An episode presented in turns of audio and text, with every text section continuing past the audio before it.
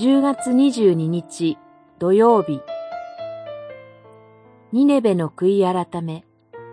印は一つ。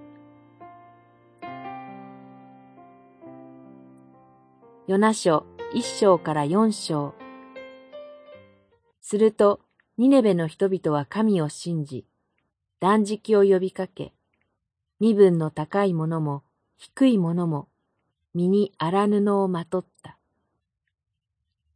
三章五節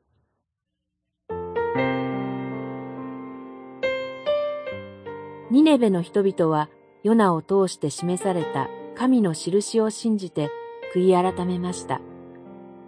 三日三晩大魚の腹にいた人が神から使わされて伝えたこと。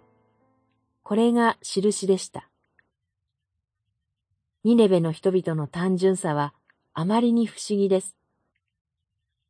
ある程度調べたり疑ったりして、やがて無視していくのが自然の成り行きのように思われます。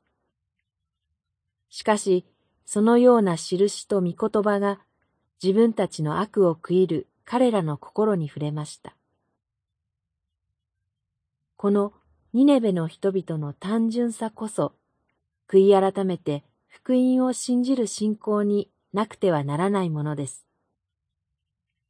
横島で神に背いた時代の者たちは、印を欲しがるが、預言者ヨナの印の他には、印は与えられない。マタイによる福音書、十二章三十九節